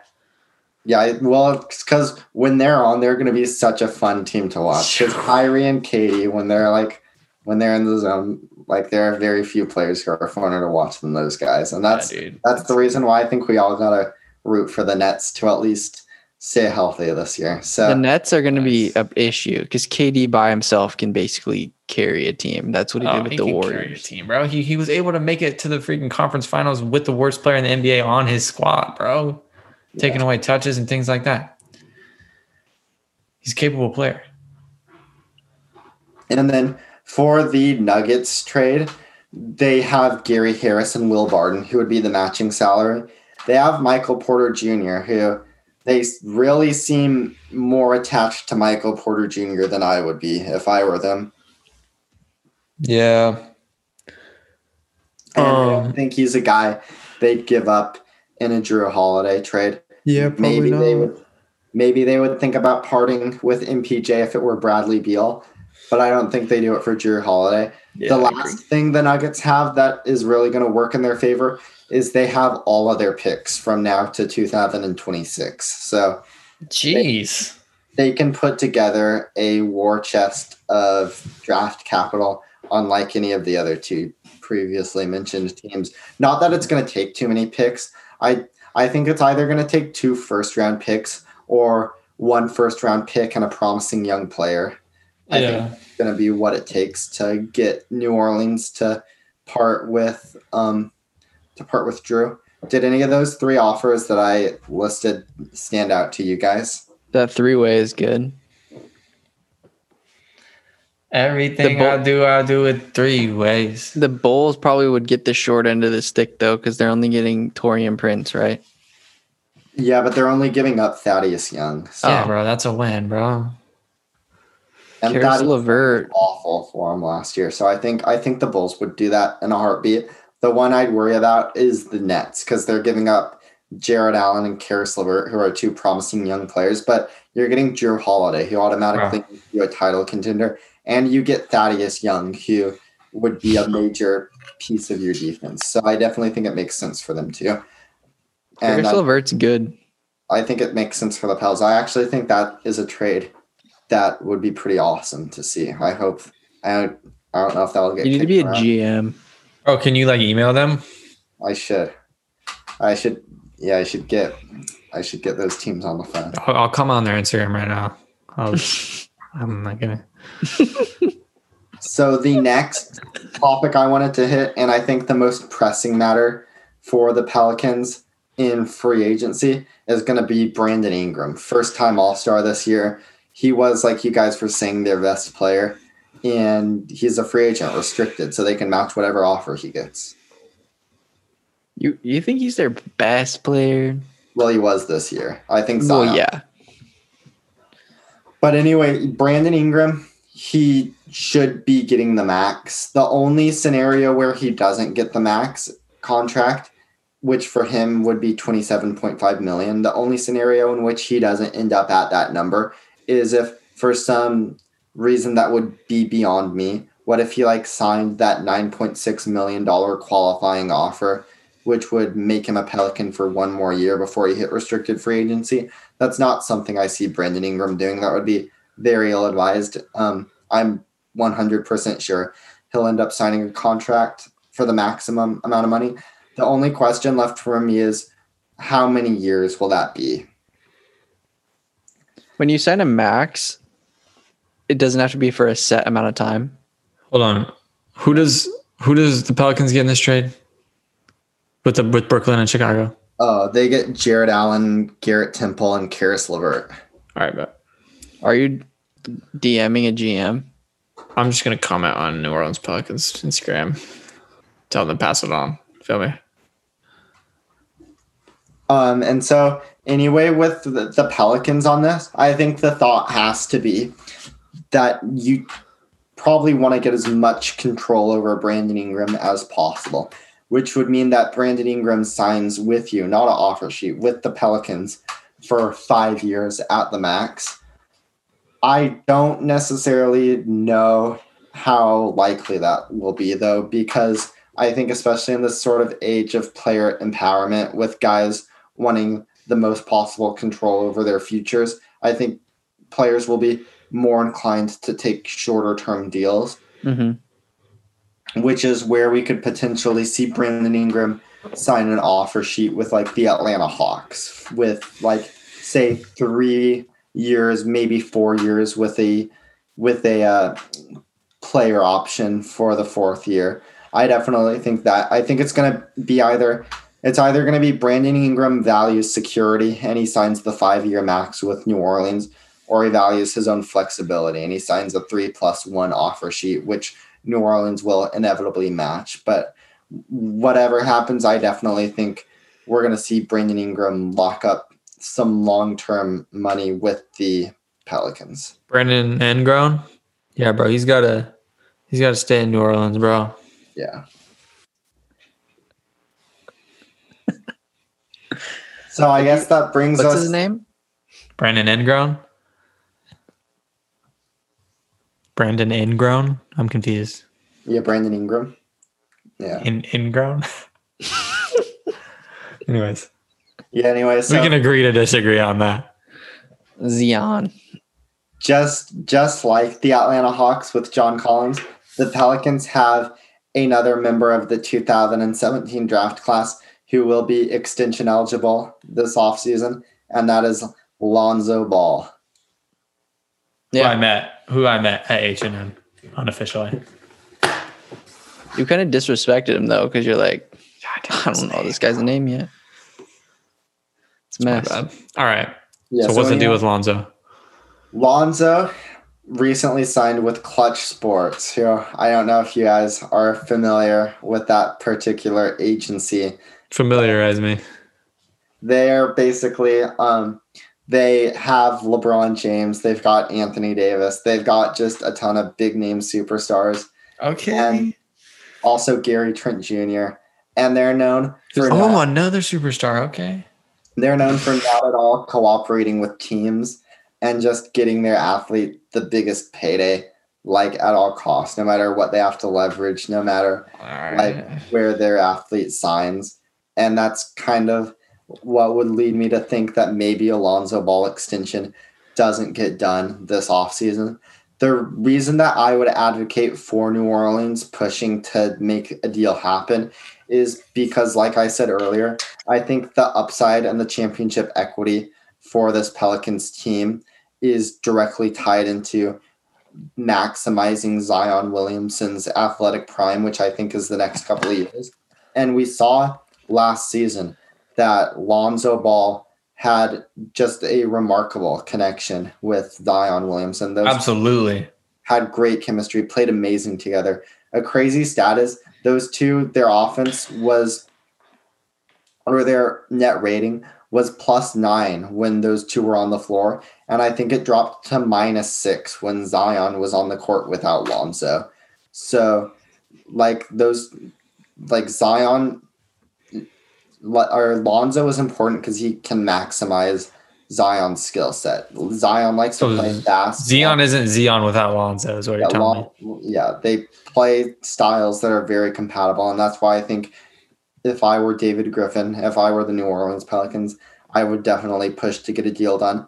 I sort of, whenever I look at these extensions, I sort of like to look for an analog or a player in recent years who um, has been in a similar situation and what sort of deal did they sign.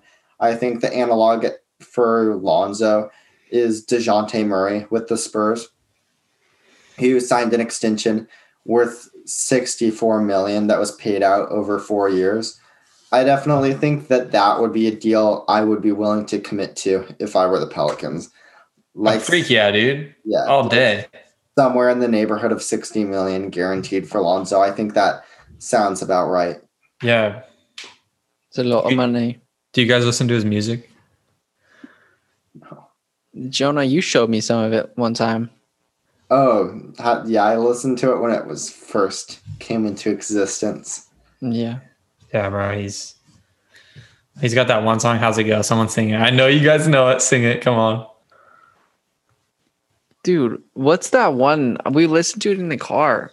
Bro, what yeah, no, for real. What's that one? No, no, but nobody's seeing it. I wouldn't want this podcast to get taken down for copyright reasons. Oh yeah, that's true. Okay, well, I just gotta know what it is, bro. Is it ZO2? I think that was the name of his album, but maybe he had a song named that too. I have no idea. Bro, he's got a song called Get Off. Oh, yeah, I'm. Might have to all right. Hey, well, why don't we just move on to their free agent? this artist career, bro. I'm not feeling that. yeah, dude. Um, Dame definitely has the best music. Yeah, we're just gonna like get off the topic of rapping and just move on to some of the that the Pelicans are gonna have this offseason. Derrick Favors being the most prominent name amongst that. Um, Very favorable option. it was it was funny when I did it, Shannon. Wait, did you do it? I didn't hear you. no, I didn't. I was just thinking, let's. Oh, did I steal a joke, man? That's my bad, bro. All right. Either way, Derrick Favors is a guy who, although like everybody else on this New Orleans team, he was terrible in Orlando. I think he had a, I think he had a solid season. Great rebounder, probably one of the best centers in the NBA in terms of like just finishing around the rim, getting offensive rebounds, sticking them back at. Yeah, yeah, yeah. Uh, good rim protector. Their defense was just so much better when Derrick Favors was on the floor. I think a one year deal would make a lot of sense, preserve that 2021 cap space, but just kind of bring the Oh, band back together and see how well they could play. So I think one year, 13, 14 million for Derrick Favors, that's something I would do. The next free agent they have is somebody who I would probably let go, E'Twaun Moore. Oh, dude, that guy is such a. How is he still in the league, dude? I hate when I see him playing. Dude, I don't know how he's still in the league, bro. I swear he's so bad. Am I wrong? Yeah, he has his moments, but he hasn't been the best recently. I swear he's so bad, dude. Like, and it's the worst when he scores on, like the team, like the Blazers, for example. Like, Well, I'm like, yeah. dude, that's E'Twaun Moore, bro. He had a great game against the Blazers. Okay, that's probably why I'm super salty because I don't get it. I just don't like him, bro. Uh, the next few guys are guys who are going to be making near the minimum. Jahlil Okafor. I just think he has no future on the Pelicans. Yeah, I, That's I a think- sad, sad, sad story. I think some team will probably sign him to be sort of like a fifth big, like break glass in case of emergency kind of guy. but I don't really think that'll be the Pelicans. The next guy is a guy who I actually think makes sense on New Orleans as sort of a fifth guard, Frank Jackson. They didn't actually play him as much as I wish they did. He's a terrific athlete. He can hit shots. He's engaged, high motor, definitely raw. Can, doesn't really possess many of the traditional point guard skills in terms of reading the floor or running the offense or playmaking. But I definitely think I'd take a gamble on him for a couple more years. Another guy, similarly, super low cap hold, super low qualifying offer. Might as well toss it out and see what happens. That's Kenrich Williams. Kenrich Williams is a guy, I think, who does not really have any sort of a game on offense. He had an 8.9 usage rate, which is just comically low. Like this guy did not shoot whatsoever, but he's a smart player. He had, he actually is a pretty good passer for a forward, and he plays solid defense, even though he's kind of lacking in the athleticism department. I definitely think he's a guy I'd look to bring back if I were David Griffin. Like I said, just such a low qualifying offer. Let me see what it what it is. Yes, qualifying offer is worth 1.8 mil. So for that amount, you might as well just roll the dice and see if he improves. What about Josh Hart? Yeah, he's another guy who's going to be, I think, extension eligible this offseason. Yeah, he's going to hit. You like him? Yeah, I like him a lot. I think he's underrated. I don't really think they'll come to terms with a deal, but um, yeah, What I'm do you gonna be like I don't I don't think he- that he's gonna sign an extension with New Orleans. Oh, like he'll he's gonna move on. No, I don't necessarily think he's he's not gonna move on. I just don't really think they'll extend him. Usually, those lower level players don't get extensions. What? Do you, so what's his future? He's gonna hit restricted free agency, and they're probably gonna sign him next offseason. Oh, like he doesn't have a choice. No, because when you're a restricted free agent, your team still has control over you. Oh, And bro, they got him locked up. Because when when you're an unrestricted free agent, any team in the NBA can offer you a contract and you can sign with anyone. When you're a unrestricted no, yeah. when you're a restricted free agent, the team you're on can throw you a contract, but all 29 other teams have to give you an offer sheet, and an offer sheet can be matched by your own. team. Okay. So no matter no matter what, your team can bring you back, except when and uh, except when you like start to get into some specific exception e- exceptions and like the Gilbert Arenas provision. That's when it starts to be a bit of a Gilbert Arenas is a bucket. He's wet, dude. yeah. I mean, and He's a legend, bro. I've watched so many No. podcasts of his. I won't go into the Gilbert Arenas provision right now just because it's a little complicated, but that kind of makes things a little more dicey for second round draft picks and guys who aren't on a traditional rookie scale contract. Or should I go into no, I won't. No. No, Nobody wants to hear that. Um, Dude, I lucky do. okay. Go into it. okay, so basically, with the regular Because, restrict, because wait, he made like I know he finessed the league. I know that much. Yeah. With the regular restricted free agent, it's usually a guy who's just finished his rookie scale contract. So he's played four years with the team he's on. And when you've played three years under one contract, you're qualified for something called the uh, Larry Bird provision, which basically allows the team who you're on to sign you to a max contract. But then Gilbert Arenas, who I think had been on his team, I think it was the Warriors, for two years, they didn't have bird rights on him. They they only had early bird rights, so they couldn't offer him a max contract. They could only offer him 120 percent of the average NBA salary. So Wait, Wow. so that that's because he was only on that team for two years. yeah, yeah. So how come he was allowed to? How come he was available after two years? Well, because he wasn't a first round pick, so he wasn't signed to a rookie scale contract. He was like a second round pick. Right. So when you're a second round pick, the team who drafted you can sign you to basically any contract they want, which is basically always a, some sort of variation on the minimum or a two way contract. Just Okay. because second round picks aren't really worth that much.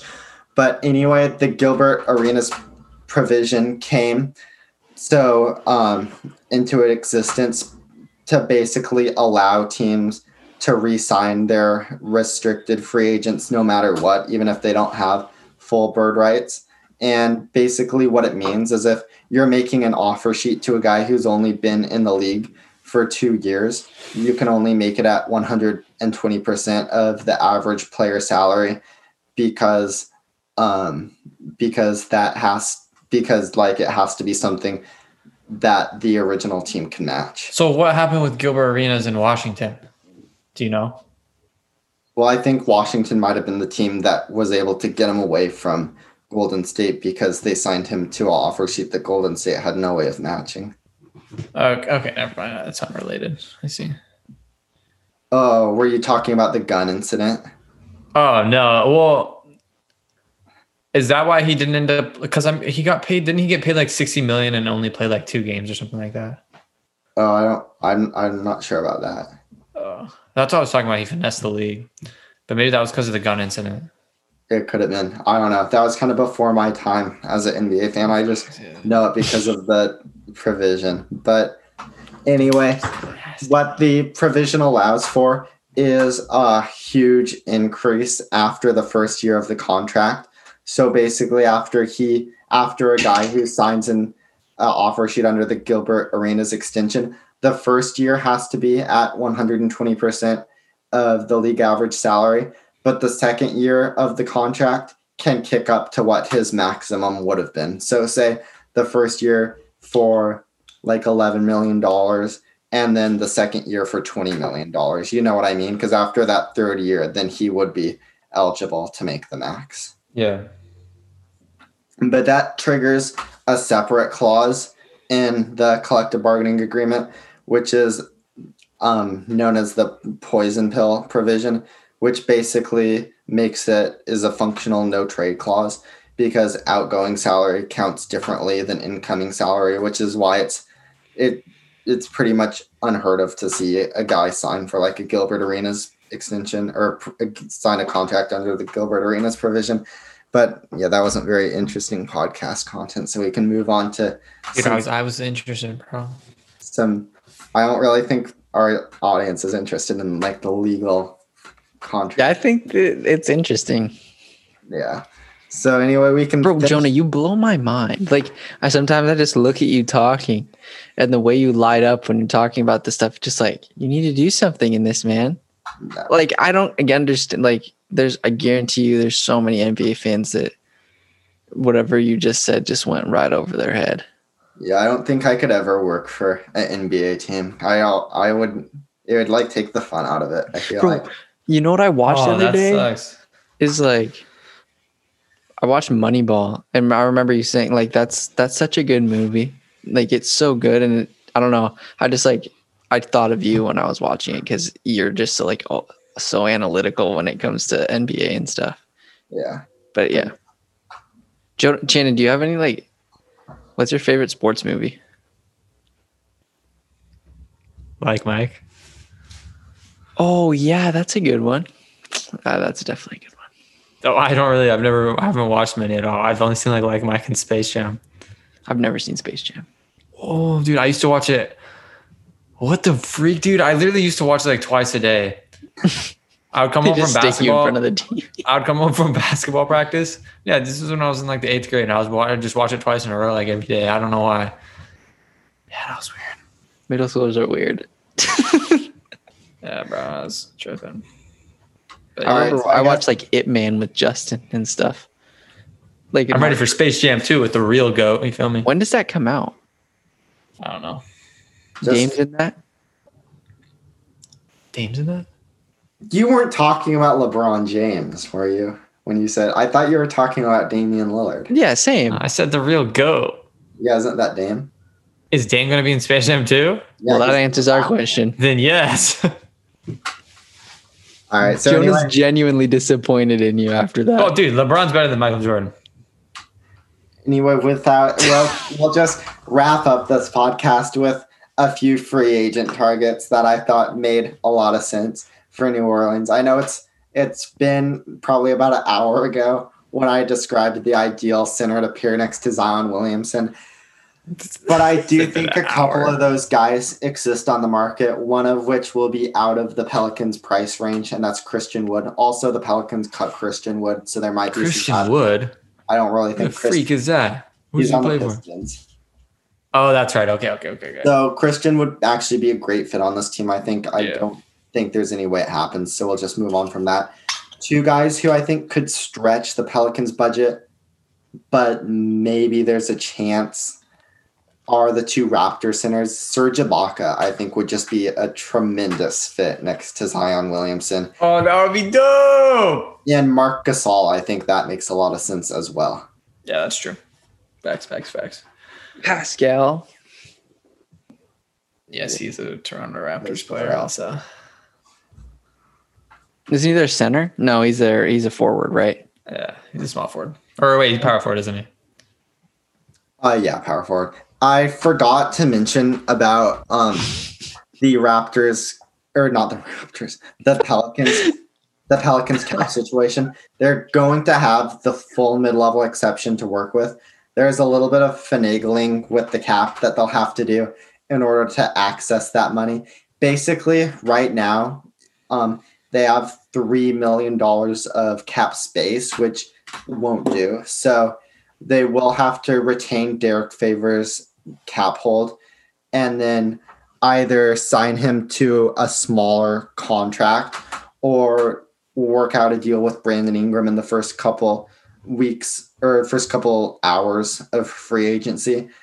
And then once that's happened, they can renounce their rights on Derrick Favors or keep him and sign him to a smaller contract still. They just have to keep some sort of money on the books in order to stay over the cap and then therefore function as a $10 million MLE team instead of a $4 million MLE team. But that'll be pretty easy. That's not something I would worry about if I were a Pelicans fan.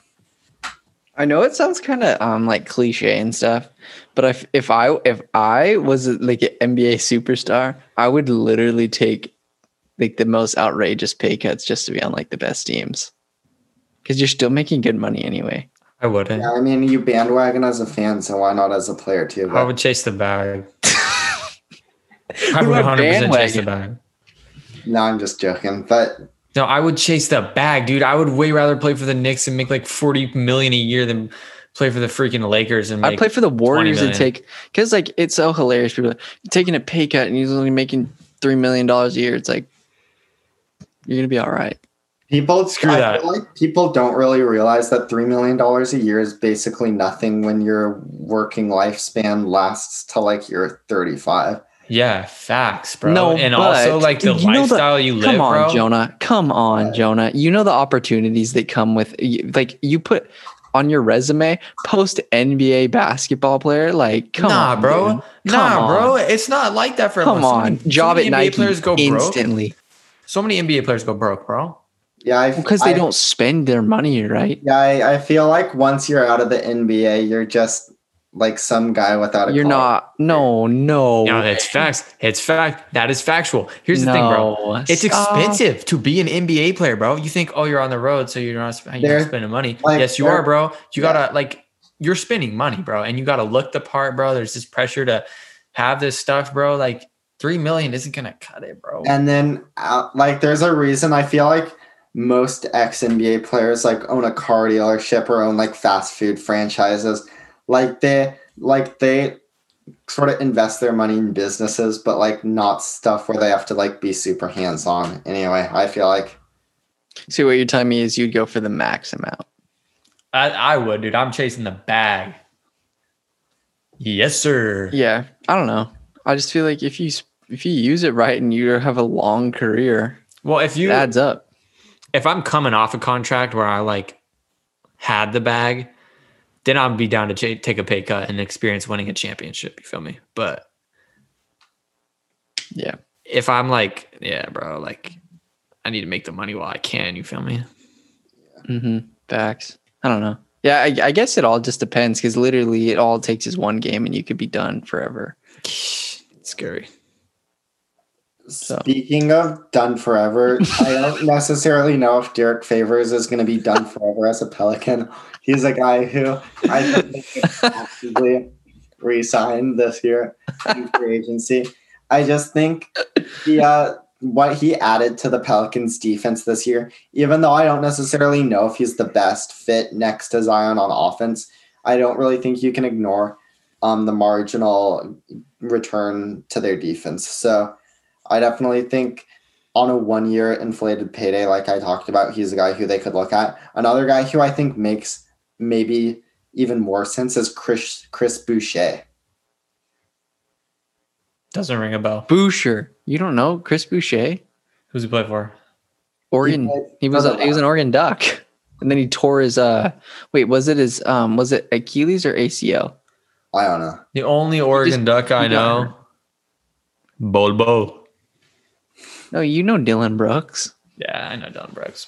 So I guess Chris Boucher is not a guy who has to What worry about- oh. after the NBA. Bro, who was uh? Oh, Louis King, right? Yep, for the Pistons, two way Mm-hmm. player. But anyway, Chris Boucher, I think, has that combination of rim protection and um, def- or rim protection and some shooting. My main question is, like, does he have the body to play more than twelve minutes a game? Is the shooting real? Um, I don't. I think he's definitely a guy who has some very real limitations. So I'd be worried about pairing him as sort of my long term starter. But as a change of pace guy, if you're a believer in like Jaxson Hayes as your starter and then Chris Boucher as the backup, I don't think that that's the worst scenario in the world. Boucher. One guy who I think is worth a look just because he is one of the NBA's elite floor spacers. Well, not elite, but he's one of the better three point shooters at the center position. And a guy who I think could at least help this Pelicans team on offense is Meyers Leonard. Oh, freak yeah, baby. Yeah, so Meyers is a guy who I'm pretty high on. Please, bro, that would be so dope. Bring the hammer to New Orleans, bro. He will embody the culture just like he has every other culture he's been a part of. Yeah, and so I actually think cringe. I actually think he make I actually think he makes some sense on the Pelicans team. He'd be a guy who I looked at. Juancho Hernangomez, restricted free agent. Hmm. I don't really know if the Oh. Pelicans are going to want to tie up their money in the RFA game. If they did, I think Juancho would be a terrific fit.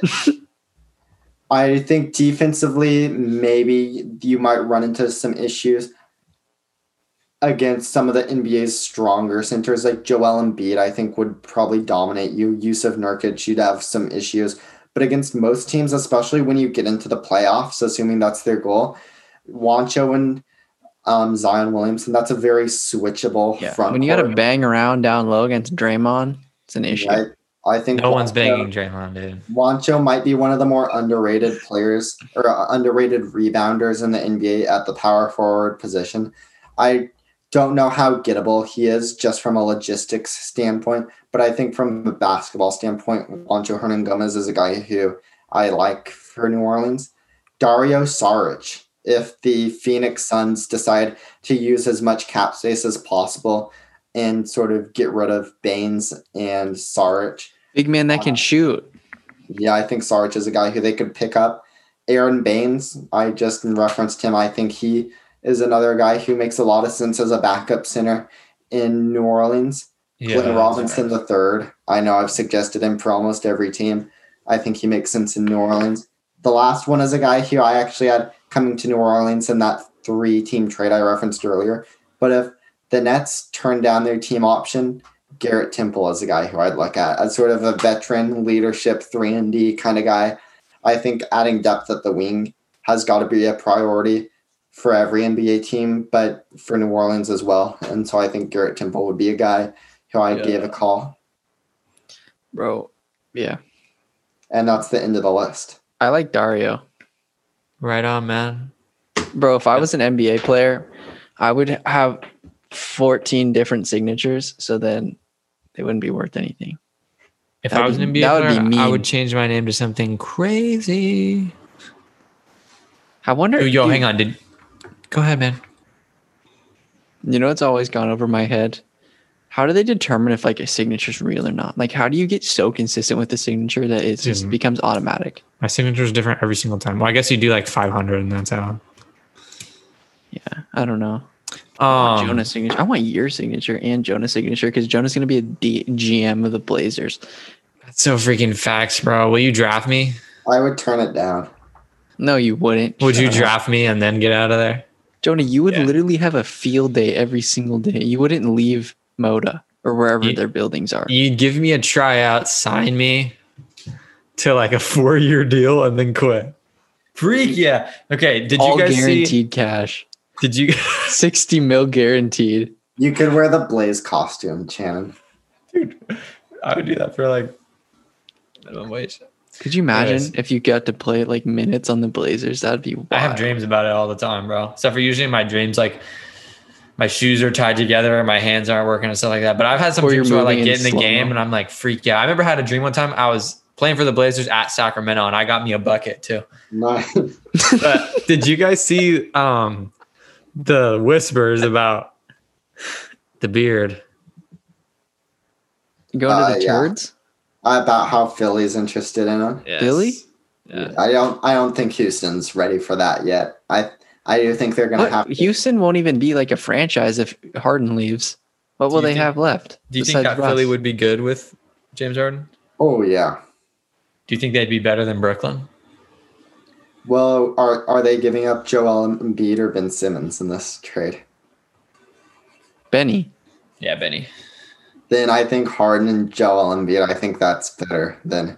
Really? I think that's better than Brooklyn. I don't buy you, bro. You don't want to know why? Because James Harden and Joel Embiid are losers, not winners. Very, very good point.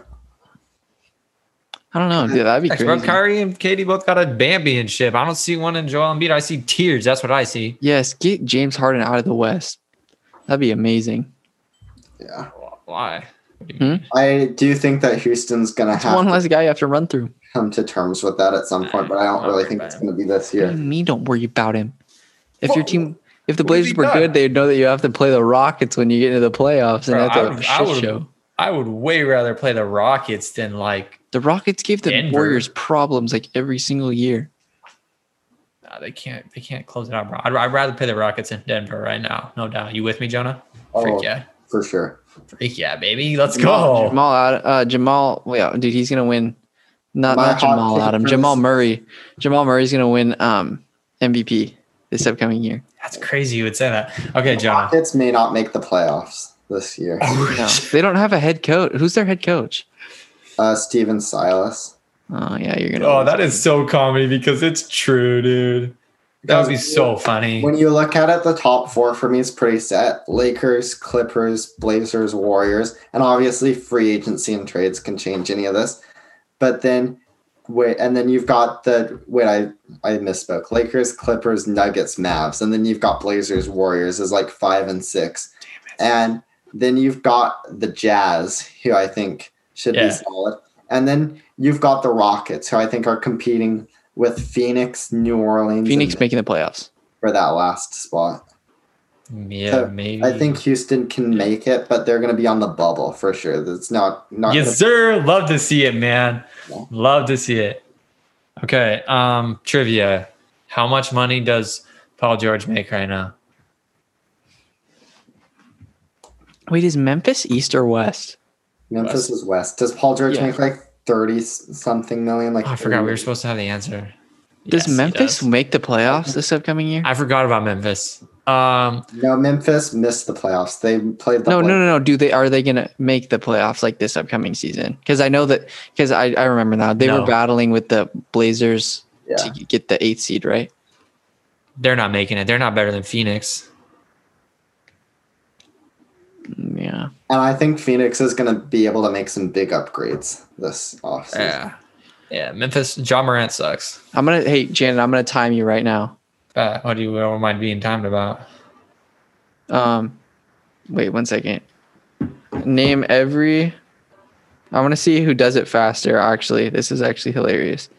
Name every sing. I'll put you on a stopwatch right now. Okay. Name all 30 teams. Three, two, one, go. Blazers, Warriors, Suns, Magic, Wizards,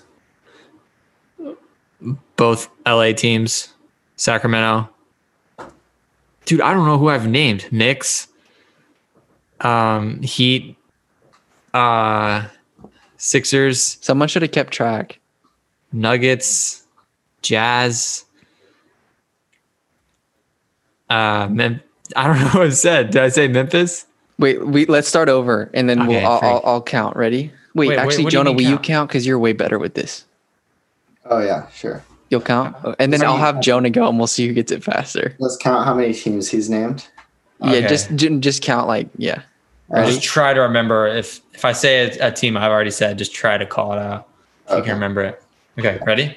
Three, two, one, go. Blazers, Nuggets, Jazz, Clippers, Lakers, Warriors, Rockets, Suns, Kings,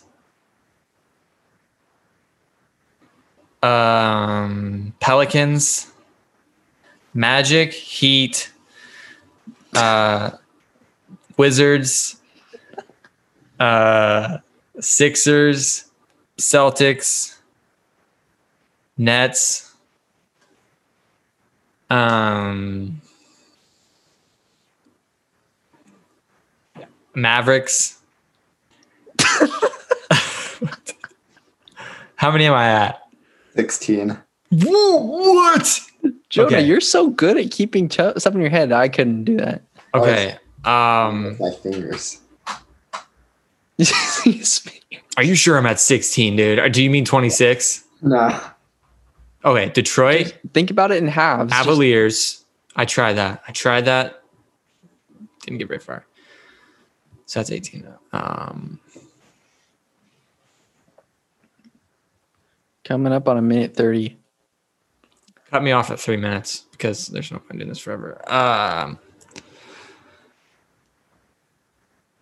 Toronto. Freak yeah, baby, Toronto. Um, San Antonio.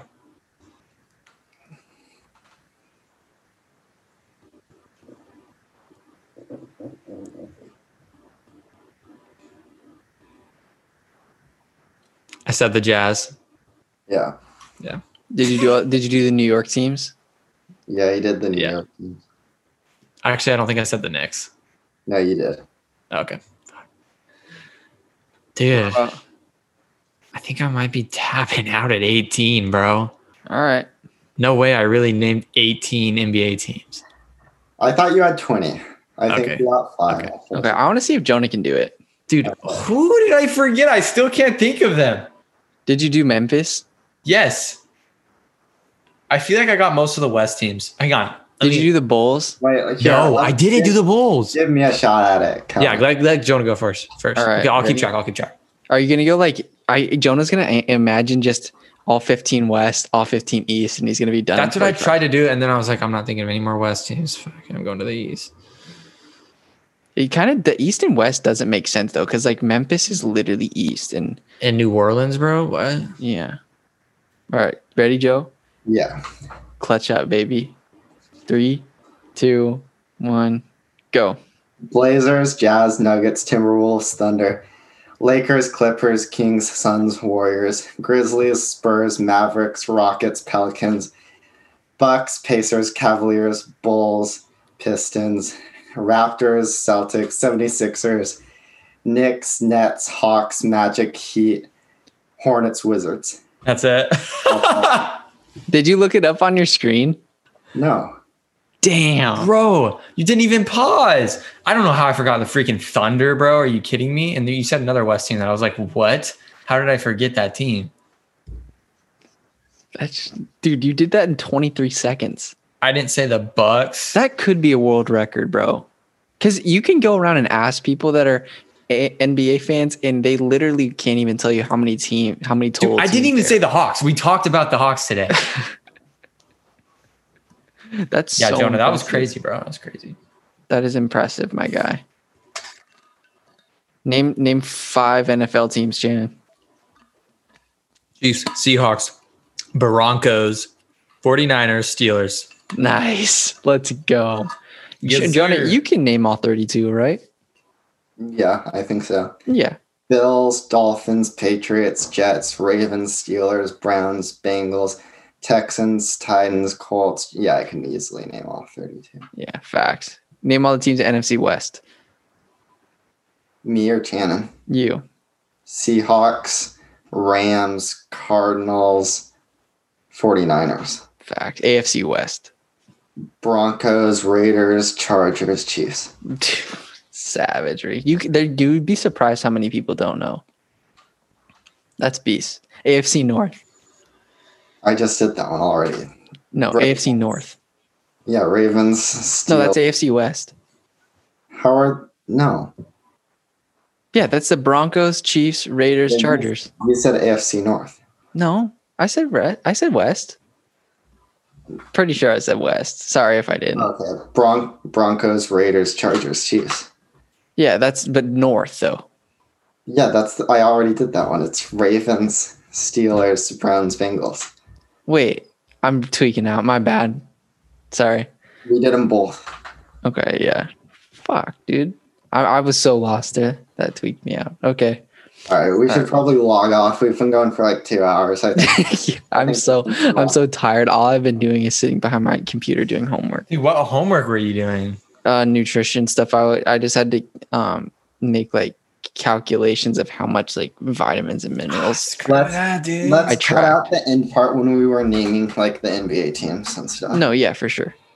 but sounds this good. was a good one, I think. Yeah, it was awesome. Thank you guys. Yeah. yes, you. sir. You guys want to record another NBA one later in the week? Yeah, let me close this out. I was thinking Nets and Knicks.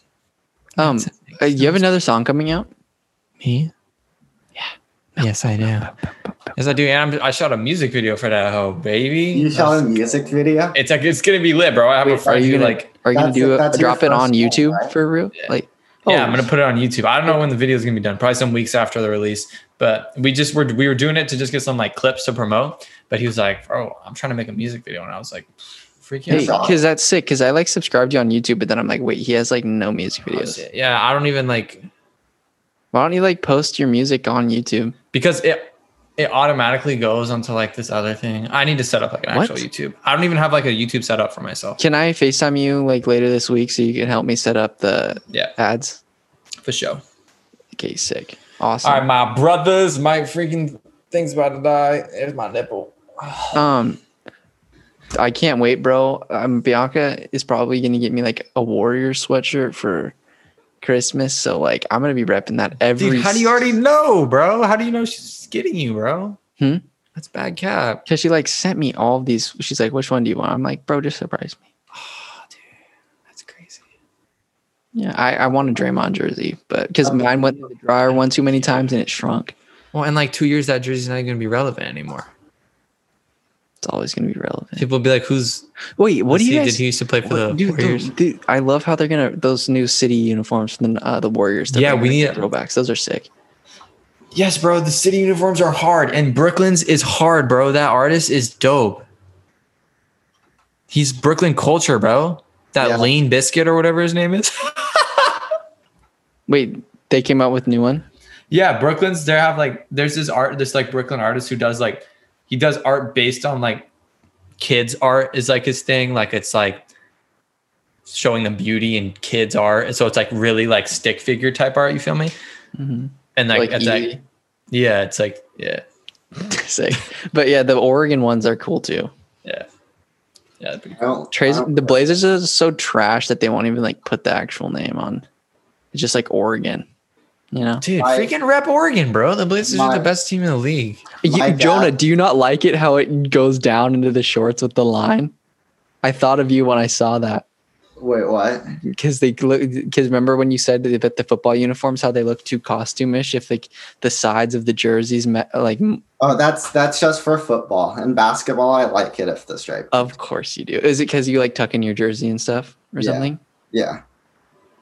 I- And- You're just so biased, dude. Anything Blazers. Oh, the Blazers. No, I No, hate- Jonah doesn't really like I the Blazers Blazer jerseys. Blazers uniform. Don't get me wrong. You don't like them? No. I What would you like- What would you do to change it? Well, first of all, I'd make it a blazer color. Then I'd scrap Oregon and What's a Blazer color? black, red, or white. And then I'd get rid of where it said Oregon and I'd make it say Portland instead. And then I'd get rid of the rainbow, whatever it, it is, the rainbow stripe on the side. Oh, you mean you're not down with the new city uniforms? I feel like Yeah. you're just describing like our home jerseys. yeah, that's what I was thinking too. And then like all the I thought you meant you didn't like the Blazers uniforms they have in general right Oh, now. the act, no, the the Blazers have some of the best uniforms in the NBA. yeah. No, dude, I think the city ones are dope, but I think it would have been dope if they played more to like like green. Like because that's like such an Oregon color to me. I thought it was awesome to like use the use like the writing and the font from that sign. Yeah, Yeah, But that's a sick. great it would have been cool if they had included the. It would have been sick if it said Portland, Oregon on it. That would have been dope.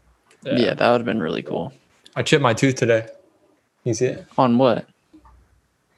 I was hooping, bro. This guy, freaking, I was because I have these friends who work at the Boys and Girls Club, and I was playing with them. This guy was trying to guard me, bro. and He's getting all mad because I You didn't. You can play at the. Boys and Girls Club? Well, they work there, so they Oh. let me in. I was Wait. giving them dudes buckets. This guy's getting mad. It's like, yeah, I don't even And know. you can play like you can play actual basketball there, like one v one or two v two. yeah, I was. We were playing two v two. Yeah. I Can you want to hook it up sometime? What? Could you hook it up? No, dude. I don't. I don't. I just have like three friends who work there. Because we, me and Jonah have gone to, we've struck out at G three the last couple Well, times. there's there's no place in the Mid Willamette Valley that lets you play real and the, also, but they'll Dude. let three hundred girls and parents watch their girls play volleyball. They've got the hoops back up at the parks, bro. yeah, but it's gonna rain. Ah, shit. It's literally wintertime. Damn, that's tough. It's all about the connections, you know. For what day do you want to record UFC on, Colin?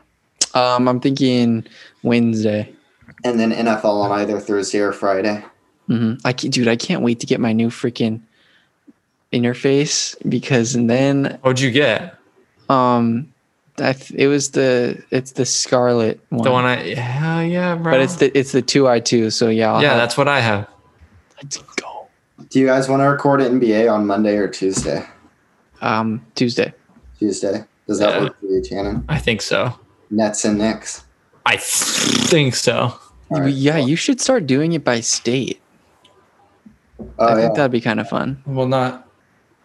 I mean, yeah. You could do like I mean, no, Oklahoma. it, it doesn't. Well, no, we already did like LA, like the Lakers. Oh yeah. Do you Oh, guys? but do you guys still want, the you want to redo the Timberwolves and stuff since that never happened? Yeah, probably. Okay, Plus- because I don't know why that never sent to Austin. Plus, I didn't. I didn't like it. We've. I've kind of refined my approach to these. I was still kind of raw when we did the Timberwolves one, and it didn't turn out as good. You were raw, big Bona Jonah. Yeah, like I, I never quite. I didn't. I didn't spend as much time on some certain topics as I wanted to. So Mhm. we can redo that one. Dude, this I can't gonna- believe Lonzo has a song called "Get Off." I know, bro. That's a major pause, bro. How do you make that? Not feeling that. No. All right, I'll see you guys on Tuesday. Yeah, I- sounds All good. Thank you, right, my brothers, Bye. my brothers. So